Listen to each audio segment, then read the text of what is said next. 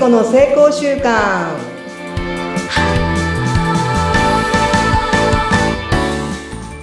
皆さんこんにちは健康習慣コーチの加藤聖子です今日もどうぞよろしくお願いいたしますはい、よろしくお願いいたします。フリーアナウンサーのうなみいくようです。加藤さん、いつも本当にためになるお話ありがとうございます。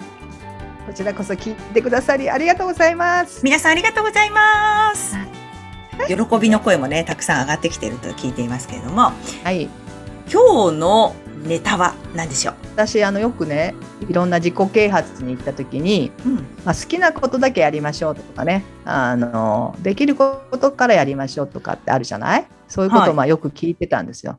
で好きなことからやってたらやりたくないことにぶつかることがもうめっちゃあってそこで結構挫折をしたって経験があるので今日はその話をしていきたいなと思っています。うーん。やりたいことだけ確かに、あの、嫌なことはやらなくていいよっていう方結構いますよね。そうじゃないんだ。はい、うん。加藤さんも何？そうやってやってきてて、ぶつかっちゃって、挫折した経験があるんですね。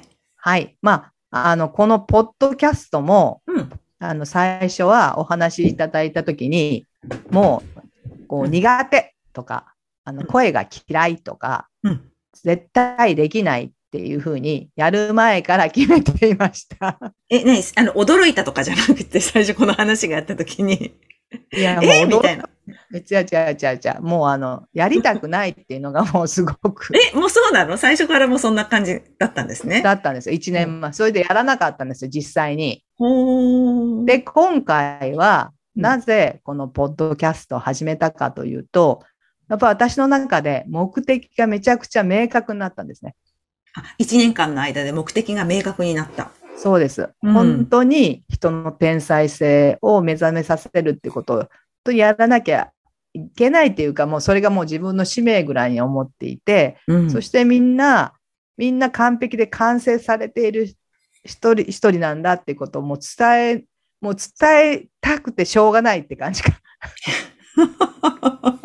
みんな何人は完璧なんですね。そうです。完璧で完成されて生まれてきてるんですよ。ももうそういうことをもう伝え、伝えたいみたいなとこで、じゃうんあその一つのうん手段としてうん、このポッドキャストっていうのが、ちょうど3ヶ月ぐらい前にもう一回お話が来たんですよ。もう一回来たんだ。巡り巡って来たんだ。一年前巡って断ったのに。巡って。そう。巡り巡って岡田さんが来たのよ。おプロデューサーね。うん岡田さんね。もうそうそう。そうしたら、うんこのタイミングでこれをやるんだって、その時は受け取れたんですよ。はあ、不思議ですね。やっぱりその、こう、いいものでもやっぱりタイミングってありますね。そう考えるとね。そう。そして、うん自分の苦手意識を克服できたのは、うん。もう目的が本当に明確になったからだなって感じてるんですね。最初やっぱりその、うん難しい、嫌だわ、そんなの無理無理って言ってたのが、もうわ私には目的があるから、よし、やってみようっていう気になったんですね。はい。で、今でも苦手意識があるし、自分の声はあまり好きではないんですけどもう、んそこの、そこのレベルじゃないですね。うん好きとか嫌いとかいうレベルではなくって、うん目的から見たらこれは必要だって思って今やっています。そういうことですか。うんああ、そっか、目、やっぱりどこでも必ず大事になってくるのは、やっぱり何のためにっていう目的意識が、これだっていうのが分かってるから、その必要なんだからやるに決まってんじゃんぐらいの、そんな感じですよね。そうなんですよ。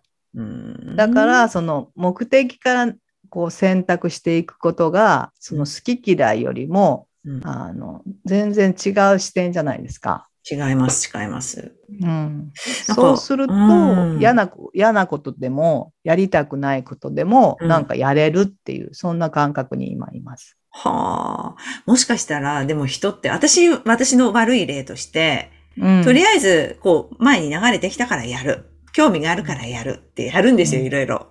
やるけど、途中でなんかスピードダウンしちゃったりとか、止まっちゃうことある、ありますね、今までやってきた中で。それってやっぱり、あれかな、目的がしっかりしてないまま始めちゃったからそうなっちゃったんですかね？そういうのもあるんじゃないかなというふうに思うんです。やっぱり目の前に来たものが面白いからやる。まあそれも一つの山の登り方だと思うんですよ。それをやっていくうちに、うんああ、私ってこれがやりたかったんだなっていうふうに気づくじゃないですか。だから山の登り方の違いだと私は思っていて、どれがいい悪いではないけども、うん。私もそういうふうにこう来たものをやればいいなって前は思ってたんですよ。うん。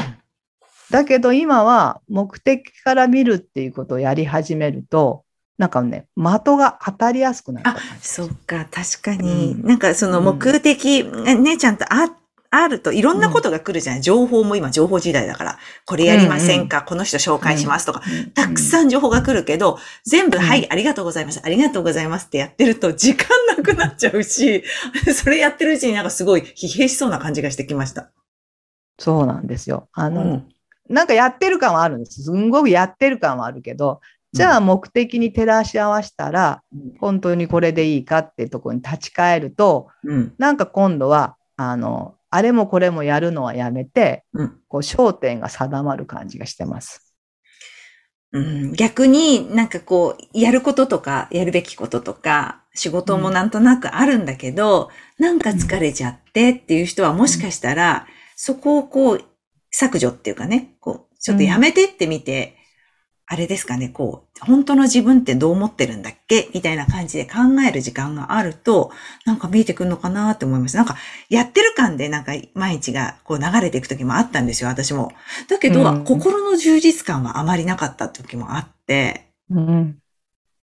そう。だからね、だいぶ減らしたんですよ、それでも。そういうものは。あいいですね。そうなんです。だから、やっぱりその、今いっぱい情報があるから、まあ、体にもそうなんだけど、いっぱいみんな入れることばっかり考えているんだけど、うん。まあ、あの、断捨離って流行ってるじゃない？うん。それと一緒で、やることもやっぱり断捨離、あの、捨てていく？もうこれからはね、捨てていく時代だと思うんですよ。おー。いい話だな。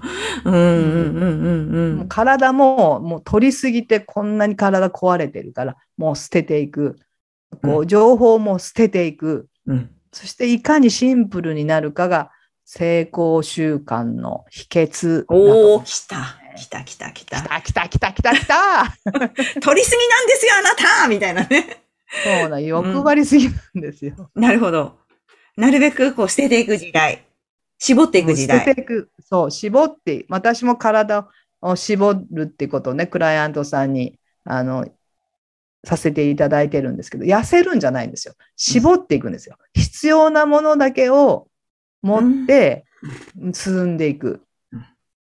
これがね、今絶対必要だと思いますよ。この飽食、情報がもういっぱいある時代。だからこそ捨てる。なあ、いい言葉聞いちゃったもんね。聞いちゃったもんね。あなんかそれ共感できますね。うん、でもはいそうしたい自分も私も今いますので、もっともっと、うん目的しっかり、うん本当必要なのっていうところから考えて、なるべくこう入れないっていうか、うんことをししてってます。ま今無駄にね、なんか本当にそれこそ、2年前ですけど、ライブ始めた時なんかもう友達作んなきゃと思ってたんですよ、当時。とにかく。なので、いろんな人にいいね、いいねとかね、超いいねとか見に行って、もうそれで疲弊してた時代もありましたのでね。もう今一切やってませんけど、本当に、はい。どんどんどんどん削ぎ落とし、で、本当の自分が見えてくる。そんな感じでしょうか。はい。なので、うんやりたくないとか、やりたいとか、そんな、うん。そこじゃなくって、まあ、うん目的からうん見て選択をしていくっていうのをやられたらいいんじゃないかなと思ってます。はい。そういうことでまとめていただきましてありがとうございます。ぜひあのまたね、加藤さんにコンタクト取りたいっていう方は、詳細のところにリンクありますので、動画もね、受け取っていただけたらいいかなと思います。ぜひコンタクトしてみてください。今日もありがとうございました。ありがとうございました。さようなら。さようなら。